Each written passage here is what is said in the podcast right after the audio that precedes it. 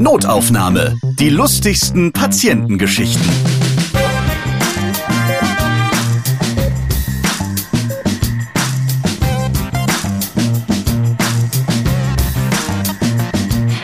Hallo zusammen, schön, dass ihr diesen Podcast hört. Ich bin Ralf Potzus und hier erzählen Mitarbeiterinnen aus dem Gesundheitswesen von ihren lustigen Begegnungen mit ihren Patientinnen.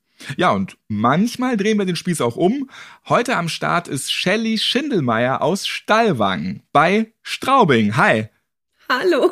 Das sind ja so viele Alliterationen. Shelly Schindelmeier aus Stallwang bei Straubing. Wahnsinn. ja, ich habe jetzt auch gerade schmunzeln müssen. Ja, und dann drehen wir auch den Spieß noch um und sind am Start. Ach herrje. Gut, jetzt müssen wir aufhören mit den Alliterationen. Du hast dich gemeldet bei notaufnahme@podever.de, weil du gerne deine erlebten Geschichten aus zahlreichen Klinikaufenthalten erzählen möchtest.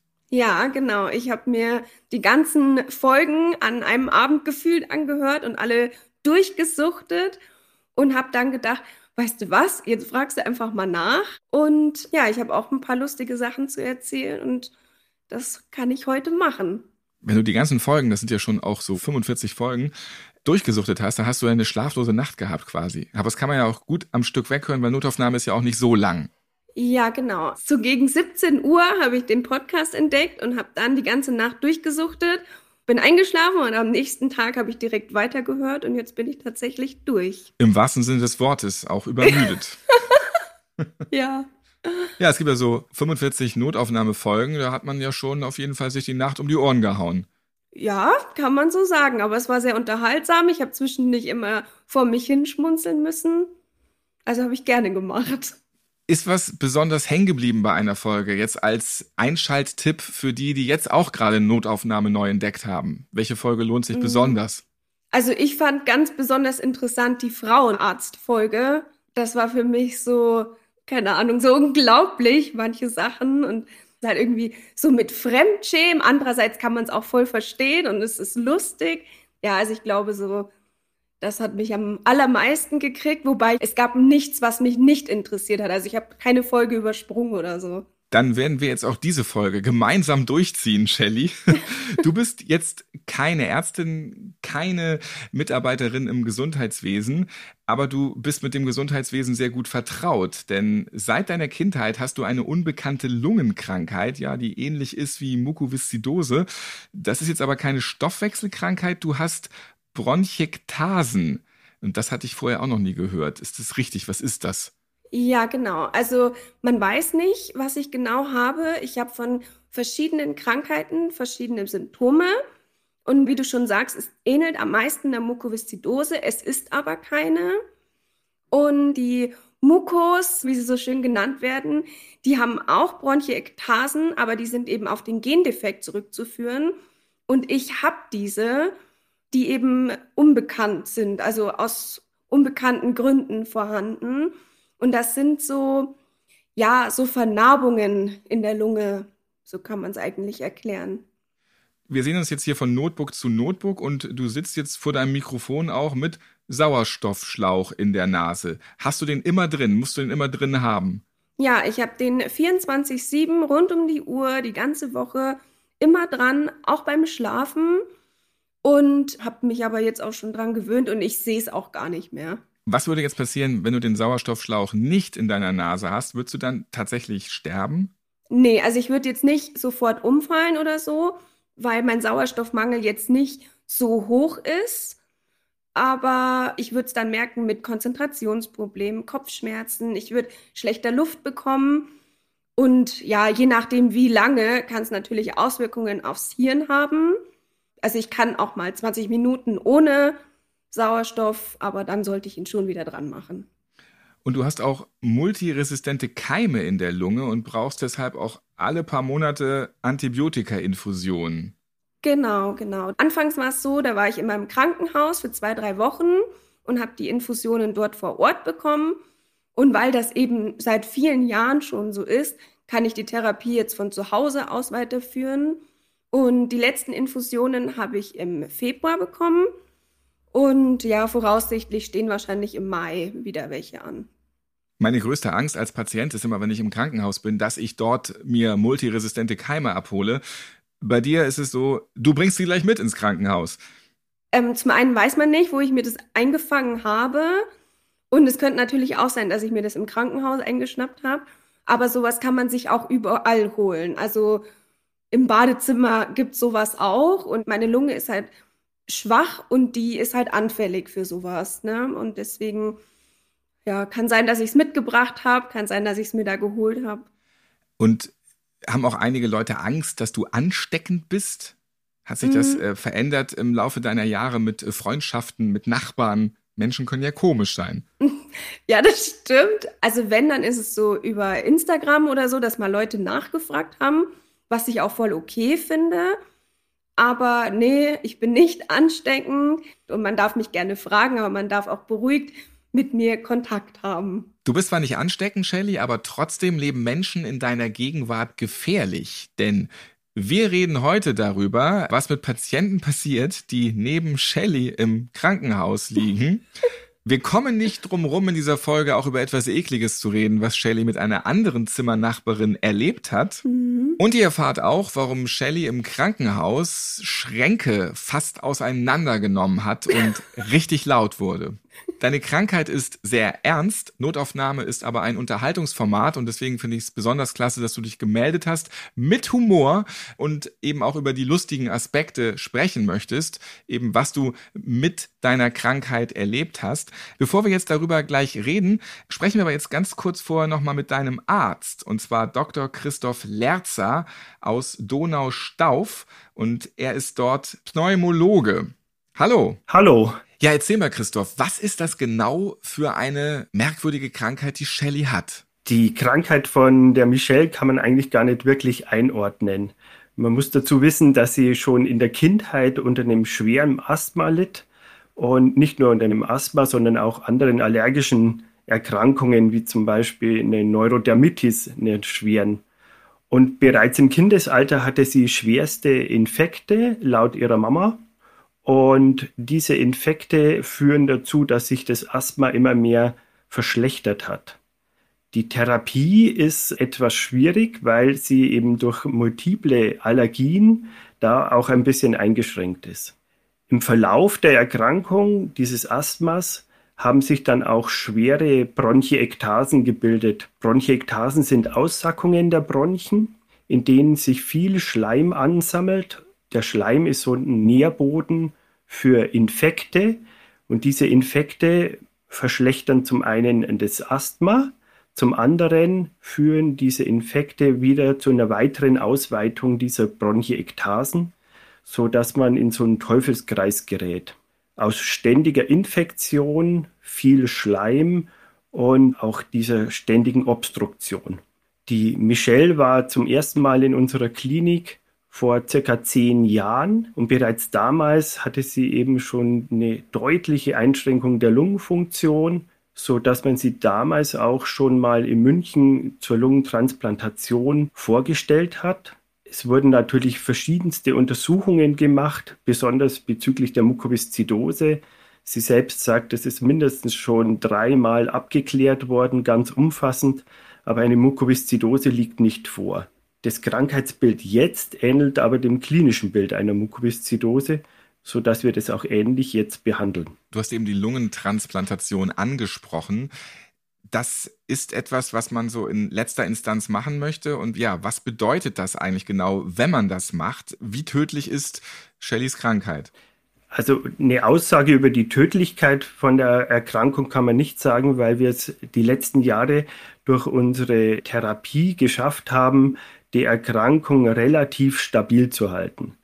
Man muss wissen, dass eine Lungentransplantation schon ein schwerwiegender Eingriff ist und dass man auch nach einer Lungentransplantation nur ein gewisses Zeitintervall hat, das zum Leben zur Verfügung steht.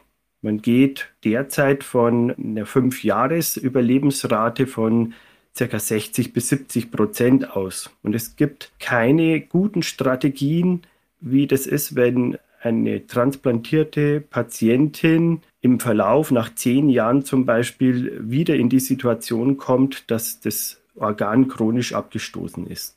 Und das ist eine krasse Entscheidung. Jetzt die Lungentransplantation machen und die Torturen, die man jetzt durch die Behandlungen erleiden muss, damit dann nicht mehr haben, aber zu wissen, dass das Leben dann vielleicht schon nach wenigen Jahren endlich ist.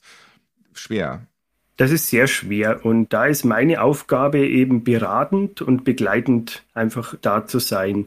Man muss auch wissen, dass natürlich durch die Fortschritte in der Transplantationsmedizin die Organe auch immer länger halten. Und das ist unsere Strategie auch, vielleicht in eine Situation zu kommen, wo die Lebensdauer mit einer neuen Lunge auch deutlich verlängert ist. Was für die Michelle tragisch ist, ist, dass zum Beispiel jetzt eben für die Mukoviszidose auch neue Medikamente zur Verfügung stehen, die bei bestimmten Gendefekten eben angewendet werden können. Aber da sie eben keine klassische Mukoviszidose hat, kann man diese Medikamente nicht anwenden. Vielen Dank für diese Information zu der schweren Krankheit, die Michelle Shelley hat. Jetzt holen wir aber noch mal was Lustiges von dir auch raus, weil das ist ja Shelley auch ganz wichtig, dass wir hier humorvoll drüber reden. Und zwar kannst du etwas erzählen von Shelleys Mann, der natürlich sehr wichtig für sie ist und eine großartige Stütze bei dieser Krankheit. Aber da gab es auch schon mal das ein oder andere Problem mit ihm. Ja, Michelle hat ja ein tolles Umfeld. Sie hat ihre Mama und auch ihren Mann, die sie sehr gut unterstützen. Das Problem ist bei ihrem Mann, dass er selbst auch sagt, dass er eine Spritzenphobie hat. Und immer wenn es darum geht, sehr ernste Themen zu besprechen, zum Beispiel die Lungentransplantation, da guckt dann die Michelle ganz besorgt zu ihm rüber und wir gucken beide auf die Gesichtsfarbe. Es ist auch schon einmal passiert, dass er sich dann am Boden legen musste und wir auch wirklich so kurz eingreifen mussten. Aber auch dazu muss man sagen, dass jedes Monat besser wird, habe ich das Gefühl, und dass die beiden das ganz toll machen. Sie haben ja auch beide erzählt, da die Michelle häufig zu Hause ihre IV-Antibiose macht, also die hat einen venösen Zugang zu Hause und auch da muss ihr ja jemand helfen und das anstöpseln und abstöpseln. Und auch das schafft ihr Mann jetzt schon ganz gut. Anfangs war das noch so in der Liegendposition, aber ich glaube, jetzt macht das schon ganz gut und kommt gut zurecht. Also der musste sich auf den Boden legen, weil er sonst wahrscheinlich eh ohnmächtig geworden wäre dabei. Ich habe so verstanden, dass er sich neben sie aufs Sofa oder ins Bett gelegt hat und dann eben liegend abgestöpselt hat. Okay, also toi toi toi, da muss dann seine eigenen Phobien mit der Krankheit von Shelley überwinden und wenn man auf dem Boden liegt, ist der Weg beim Stürzen ja nicht mehr so weit. Genau, aber die beiden machen das wirklich ganz toll, die gehen da toll damit um, auch wenn sie beide einkaufen gehen, dann sitzt die Michelle im Einkaufswagen, er schiebt. Also ich finde, die machen das klasse, die beiden. Vielen Dank, Pneumologe Christoph Lerzer. Vielen Dank auch. Und mehr von dir und von Lungengeschichten, mit denen du ja tagtäglich zu tun hast, hören wir dann auch in der kommenden Notaufnahmefolge. Darauf freue ich mich schon. Werbung ich habe für euch jetzt einen 5% Gutschein für Coro. Das ist eure Online-Drogerie. Die habt für euch haltbare und gesunde Lebensmittel in Großverpackungen. Gebt einfach bei eurer Bestellung als Rabattcode Notaufnahme ein auf www.corodrogerie.de. Ich stehe voll auf Nuss-Action. Ich schnippel mir in mein Müsli nicht nur gerne frische Früchte, sondern auch ordentlich viele Nüsse. Ja, und ich bekenne mich, beim Podcast hören oder Serienstreamen, da wandert der eine oder andere Nusssnack von meinem Wohnzimmertisch in meinen Mund. Koro gibt mir also was auf die Nuss. Ich bestelle dort zum Beispiel Bio-Cashewkerne mit Honig und Zimt, Cashewkerne mit Toskana-Gewürz, ohne Geschmacksverstärker, Macadamia-Kerne und Bio-Walnusskernbruch. Ihr merkt schon, ich mag es gerne kernig. Übrigens, alle Nussmischungen könnt ihr wunderbar mit der Koro Probiermischung kombinieren. Dazu gehören zum Beispiel Cranberries, Bananenchips, Zwergfeigen, Sauerkirschen und die typischen Instagram-Maulbeeren. Kauft günstig ein auf www.corodrogerie.de mit eurem 5% Gutschein. Gebt bei eurer Bestellung als Rabattcode Notaufnahme ein. Einen Link dorthin findet ihr auch in den Shownotes dieser Notaufnahmefolge. Viel Spaß beim Stöbern und Studentenfuttern. Werbung Ende. So, Shelly, du hast deine Fröhlichkeit auf jeden Fall trotz deiner schweren Krankheit behalten. Das ist ja schön. Wir reden jetzt über deine Geschichte. Eine Sache muss ich aber auf jeden Fall nochmal nachhaken, damit die Hörerinnen und Hörer auch genau wissen, ja, wie belastend diese Krankheit eigentlich für dich ist, weil wir scherzen hier so rum. Husten gehört zu deinem Alltag, Keuchen, manche schlaflose Nacht auch. Und deine Lungenfunktion, die liegt nur bei 20 Prozent. Genau. Also das Lungenvolumen ein- und ausatmen, das ist wirklich echt sehr schwer für dich. Mhm. Da hast du nur 0,6 Liter. Ja, genau. Also normalerweise sollte ich so um die 2,8 Liter ein- und ausatmen können. Das sollte mein Lungenvolumen sein. Aber ich habe nur eins von 0,6 Liter. Und das ist eben in Prozent. Das sind 20 Prozent. Damit man sich das vielleicht besser vorstellen kann. Manchmal geht es mir so schlecht, dass ich gerade mal auf Toilette gehen kann und das schon zu anstrengend ist. Ich habe auch gute Tage, an denen komme ich vielleicht 100 Meter weit, aber meistens ist es irgendwas dazwischen und ja, also vielleicht kann man sich so noch mal ein bisschen besser vorstellen. 100 Meter ist nicht so viel, aber es gibt halt Tage, da schaffst du weniger, da schaffst du mehr, aber das ist dein absolutes Pensum. Das Mhm. nur mal zur Einordnung. Du bist dann fast auch immer zu Hause wahrscheinlich deswegen. Also ich bin sehr viel zu Hause, aber ich habe Gott sei Dank ein ganz liebes Umfeld, zum Beispiel mein Mann, meine Mama, meine Schwester und so weiter, die mit mir trotzdem immer versuchen, alles zu machen. Dann halt eben mit Rollstuhl. Und wenn nicht Corona wäre, dann wäre es natürlich noch einfacher. Aber ich versuche schon, so gut wie möglich am Leben teilzunehmen. Du bist auch absolute Corona-Risikopatientin, hast quasi die Lungenkrankheit. Also deswegen, wir wünschen dir alles Gute, dass diese Zeit irgendwann mal vorbeigeht Ja. mit äh, diesem Corona. Und ja, dass es vielleicht auch die ein oder andere Lösung gibt für deine Krankheit, weil sie ist halt einfach tatsächlich unbekannt und man Mhm. kann sie nur mit Medikamenten in Schach halten. Ja, genau. Was würde jetzt passieren, wenn die Medikamente nicht mehr wirken? Ja, dann hätte ich ein Problem. Ich sage immer so schön, ja, es ist ja nicht mehr so viel Luft nach unten.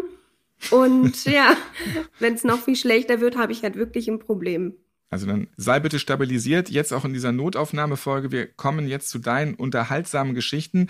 Du bist aufgrund deiner Krankheit eben sehr viel im Krankenhaus, weil du dort behandelt werden musst. Und ja, wenn man so viel im Krankenhaus ist, dann passiert auch mal was und man kann lustige Geschichten erzählen. Was hast du da für uns? Also ich habe eine Geschichte, das ist meine allerliebste, die erzähle ich bis heute noch immer wieder. Und zwar in Donaustauf ist es ja so, also da sind ja viele Lungenkranke eben und viele Lungenkranke sind auch oft viel älter als ich. Ich bin 24 und meine Bettnachbarinnen waren eigentlich immer über 50 auf jeden Fall. Und da hatte ich eben eine Bettnachbarin, mit der habe ich mich sehr gut verstanden und ich habe geschlafen und sie wollte nachts aufstehen und auf Toilette gehen, denke ich mal, und hat deswegen das Licht ausgelassen. Und dann ist sie eben im Dunkeln, wollte sie eben Richtung Toilette gehen und da stand mein Infusionsständer und dann ist sie da volle Karacho gegen den Infusionsständer gerannt und dann stand sie vor meinem Bett, hielt sich den Zeh und ist so rumgehüpft und so, ah, ah. Und dann bin ich natürlich wach geworden, hab mich erstmal kaputt gelacht und ich so, was ist passiert? Und dann hat sie mir das erzählt, dann haben wir ganz viel gelacht. Und dann ich so, haha, lustig wär's, wenn am nächsten Tag dein Zeh gebrochen ist. Ja, und dann war eben der nächste Tag. Sie wird wach und hat so einen richtigen Oschi-Zeh. Also rot, grün, also wirklich ganz schlimm. Und ja, ich habe leider ganz viel Schadenfreude und musste mich so kaputt lachen. Dann musste sie tatsächlich zum Röntgen. Ja, und dann wurde festgestellt, dass sie sich in der Nacht den Zeh gebrochen hat. Und es ist bis heute noch Thema auf Station. Und die ganzen Schwestern haben gelacht. Sie war Gott sei Dank auch, ja, eher schadenfroh. Genau, das ist also meine Lieblingsgeschichte. Der wollte so lieb sein und dich einfach schlafen lassen im Dunkeln und powert einfach mal volle Pulle gegen deinen Infusionsständer. Ja. Ja, herrlich. Musste sie jetzt wegen des Zehbruchs noch mal ein paar Tage länger im Krankenhaus bleiben? Mm, Das glaube ich gar nicht. Also ich meine, es ist ja doch nur ein gebrochener Zeh. Aber sie war dann eh noch eine Weile mit mir im Krankenhaus und ja, der Zeh musste dann neben der Lunge auch mit angeschaut werden. So, diese Zimmernachbarin, die hast du auf dem Gewissen. Ansonsten war es eher umgekehrt. Ja, das kann man so sagen. Also ich habe eine Geschichte, die, naja, also was man sagen muss, ich werde sehr aggressiv, wenn Menschen schnarchen. Oh, ich auch. Und, ja. und da Donaustauf eben eine Lungenfachklinik ist, muss man leider davon ausgehen, dass die Leute, die dort hinkommen, auch mal schnarchen. Ne? Ja, und dann hatte ich eben das Pech, ich hatte eine ältere Bettnachbarin, die eben auch nur beim kleinsten Nickerchen da den ganzen Wald weggesäbelt hat mit ihrer Schnarcherei. Und ich habe mir dann überlegt, was kann ich machen, damit ich auch meinen Schlaf kriege? Ja, und in der einen Nacht habe ich dann rausgefunden, dass wenn ich laut bin, dass sie dann wach wird und aufhört zu schnarchen. Also habe ich lauter verschiedene Dinge gemacht, zum Beispiel meine Schublade auf und zugehauen, eine Schranktür auf und zu, ein Glas Wasser genommen und ganz doll auf den Tisch gestellt. Und irgendwann war das so laut, dass eine Schwester ins Zimmer kam und dann so gefragt hat, ja, was ist denn hier los? Ist hier was umgefallen? Und ich habe dann so getan, als würde ich schlafen und so, nee, ich habe nichts mitbekommen. Und es ging ja dann noch ein paar Mal so. Ich habe in der Nacht nicht wirklich viel Schlaf bekommen, aber meine Bettnachbarin auch nicht. Ja. Und was hast du dann noch alles gemacht, wenn das so laut war? Hast du auch mal gerufen und geschrien, jetzt halt eigentlich mal! also ich habe mich eigentlich versucht, unauffällig zu verhalten. Also neben den ganzen Sachen, die ich gerade aufgezählt habe, bin ich auch mal aufgestanden und zum Fenster und habe das Fenster auf und zugeknallt. Also ich habe dann so getan, ne, als wäre irgendwie Durchzug gewesen. Auch das hat geklappt. Da ist sie tatsächlich auch von wach geworden. Aber das hat halt leider immer nicht lange angehalten. Die war wach, dann habe ich versucht einzuschlafen. Ja, und dann ging es wieder los. Schnarcher schlafen ja auch immer sofort ein. Also Ja. die brauchen ja nur drei Sekunden und das Ja. finde ich faszinierend einfach irgendwie. Ähm, warum ausgerechnet die? Warum können die nicht warten, bis man selbst eingeschlafen Ja, ist? oder? Wenn ich halt vorher schon geschlafen hätte und im Tiefschlaf gewesen wäre, hätte es mich wahrscheinlich nicht mal interessiert. Aber ich kam ja gar nicht so weit. Ja. Und wenn die natürlich jetzt auf der Seite liegen, dann schnarchen die weniger. Also musst du halt irgendwie die so rumdrehen. Ja, genau, Oder so, so ein- so ein Tennisball Rücken. soll ja auch helfen. So ein Tennisball im Rücken, Ja. dann können die sich nicht auf den Rücken legen. Ja. ja, zu Hause, wenn mein Mann mal erkältet ist und ausnahmsweise mal schnarcht, dann bin ich halt auch gleich eine, die losboxt. Das kann man halt im Krankenhaus nicht machen. Ich kann ja schlecht zu der rübergehen und sagen, jetzt Je nach äh, Aggressionslevel, Ja, wenn man da genau. schon drei Stunden wach liegt, äh, kann ich mir das durchaus vorstellen. Ja. Also ich wünsche Oh dir bei den nächsten Krankenhausaufenthalten keine Schnarcher, obwohl das bei der Lungenfachabteilung wahrscheinlich ein ja sehr großer Wunsch ist. Ja, ich habe das Glück und Pech gleichzeitig, dass ich jetzt isoliert werden muss aufgrund der Keime, die wir ja vorher angesprochen haben. Und ganz ehrlich, für mich ist das, was das angeht, einfach nur Glück, weil ich eben keinen Bettnachbarn mehr habe. Und vielleicht kommst du jetzt in einen Raum, wo alle Patienten sind, die multiresistente Keime haben Nein, Gott sei und Dank. als nicht. Nebenwirkung echt schnarchen müssen. Ja, das wäre es ja noch. Also die Daumen sind gedrückt, dann ist die Isolation ja tatsächlich mal gar nicht so schlecht in dem Moment. Ja, also schlafen kann ich im Krankenhaus tatsächlich jetzt gut. Du hast noch eine Zimmernachbarin gehabt, die äh, unangenehm war, um es mal so zu formulieren. Ja, also unangenehm trifft's, glaube ich, ganz gut. Das war so mit einer meiner ältesten Bettnachbarinnen, die war bestimmt, also locker über 80, wenn nicht sogar 90 rum. Und ich glaube, dass sie ein bisschen verwirrt war, denn so links und rechts vom Bett, da waren die Gitter nach oben gezogen, sodass sie halt auch nicht rausfallen kann oder so. Und ja, die kam eben in mein Zimmer und ich dachte mir dann die ganze Zeit, was riecht denn hier so komisch? Also es hat so, ich kannte den Geruch nicht und ich konnte das nicht beschreiben, nach was es riecht. Aber es war nicht angenehm. Und dann war es eben so, dass die Bettnachbarin immer wieder geklingelt hat, also den Schwestern geklingelt hat und hat halt gesagt, ja, sie muss auf Toilette, sie muss auf Toilette. Und das gefühlt alle halben Stunden. Bis die Schwestern dann irgendwann sagten, ja, aber sie waren doch erst, sie können auch nicht die ganze Zeit auf Toilette müssen.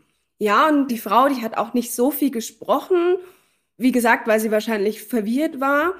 Und irgendwann habe ich sie dann beobachtet und habe mitbekommen, Achtung, jetzt wird's eklig, wie sie ja, ich sich befürchte es auch schon. wie sie sich mit dem Finger halt da am Po wohl rumgetan hat. Also ich habe ja nur Bewegungen gesehen und dachte mir, okay, was geht hier ab? Mhm. Ja, und dann hat sich eben rausgestellt, dass die Frau sich im Po rumgestochert hat, um das eben rauszuholen, wozu ihr die Schwestern anscheinend nicht verholfen haben, ihrer Meinung nach. Und ähm, dann habe ich auch gecheckt, was das für ein Geruch war, denn es war wohl ihr Kot, den sie sich da immer mal wieder aus dem Po geholt hat. Nachdem ich das wusste, war mir dann auch schlecht und so. Jetzt im Nachhinein kann ich drüber lachen und ist auch nicht mehr so schlimm. Aber ich habe dann auch am nächsten Tag ein neues Zimmer bekommen. Aber ja, also. Mit einer Schnarcherin. Wahrscheinlich. Ja, ein Phänomen, was wir hier auch bei Notaufnahme ja schon öfter hatten, dass alte Leute sich gerne mit einem Löffel ja Dinge so aus dem ja. Körper holen. Ja, ja, anscheinend. Also ich habe es miterlebt. Ist auch schon mal bei dir irgendwelchen Ärztinnen und Ärzten äh, was schiefgelaufen oder hast du da irgendwas erlebt? Haben die dich verwechselt oder ist da mal irgendwas passiert? Mm, ab und zu kommt es vor, dass ich mal die falschen Medis bekomme. Das kann Ach ich Gottchen. mir aber. kann ja auch im schlimmsten Falle potenziell tödlich sein, oder? Könnte sein, aber ich bin ja noch ganz klar bei Verstand und ich gucke auch nach, was es ist und so. Und ich verstehe das aber auch, wenn die einfach viel Stress haben und viel los ist, dann kann das schon mal passieren. Was aber noch viel schlimmer als das ist, ist, ich habe eine sehr starke Allergie auf Ei. Also so mhm. stark, dass wenn ich ein Ei mit Schale in die Hand nehme, schwillt meine Hand an.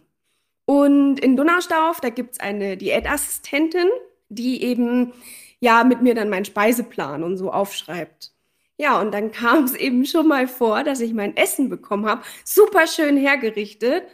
Und dann war da so ein Ei hergeschnitten auf meinem Teller verteilt. Damit konnte ich halt leider nicht viel anfangen. Aber ich habe es mit Humor genommen. Ich habe was anderes zu essen bekommen und dann war es wieder gut. Aber naja, das passiert eben. Genau, ja. Shelly, ich wünsche dir alles Gute dass es nur bei einem vertauschten Ei bleibt und dass du weiter stabil bleibst. Das bist du jetzt seit drei Jahren. Das ist ja auch mhm. ganz wichtig. Das ist das Ziel, dass sich deine Krankheit nicht verschlechtert. Du warst genau. schon oft Thema bei Ärztekongressen, weil mhm. eben deine Krankheit sehr selten ist.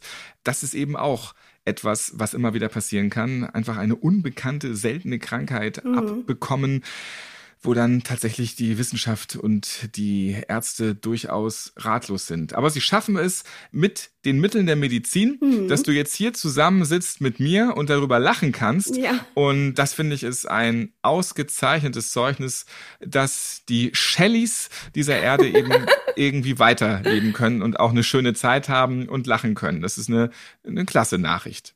Ja, würde ich so unterschreiben. Vielen Dank, Shelly Schindelmeier aus Stallwang bei Straubing, um nochmal diese Alliteration am Ende zu sagen. Ja, ich habe zu danken. Vielen Dank. Und alles Gute weiterhin für dich. Danke, dir auch. Notaufnahme könnt ihr auf allen Podcast-Plattformen hören, zum Beispiel bei Apple Podcast, bei Amazon Music oder bei FIO. Ich bin Ralf Potzus und ich freue mich, wenn ihr diesen Podcast abonniert, weiterempfehlt, liked und natürlich wieder hört und nicht beim Hören schnarcht. Bis zum nächsten Mal. Notaufnahme. Die lustigsten Patientengeschichten. Ihr seid Ärztin, Arzt oder Arzthelfer, ihr arbeitet im Gesundheitswesen, ihr habt auch unterhaltsame Geschichten mit Patienten erlebt, dann schreibt uns gerne an notaufnahme.podever.de. Und nächstes Mal hört ihr. Der Zehnzettel wird nicht mehr häufig eingesetzt, aber zu meiner Zeit war es noch üblich, die Verstorbenen zu markieren. Eine Frage war dann von einer jungen Schwester. Wir hatten einen Patienten, sie ist hingegangen und wollte den Zehnzettel anbringen. Dann kam sie wieder und meinte, es funktioniert nicht. Wieso funktioniert nicht? Dann sagte sie nur, ja, der Patient ist der beidseits Oberschenkel amputiert. Notaufnahme die lustigsten Patientengeschichten. Eine Produktion von Pot Ever.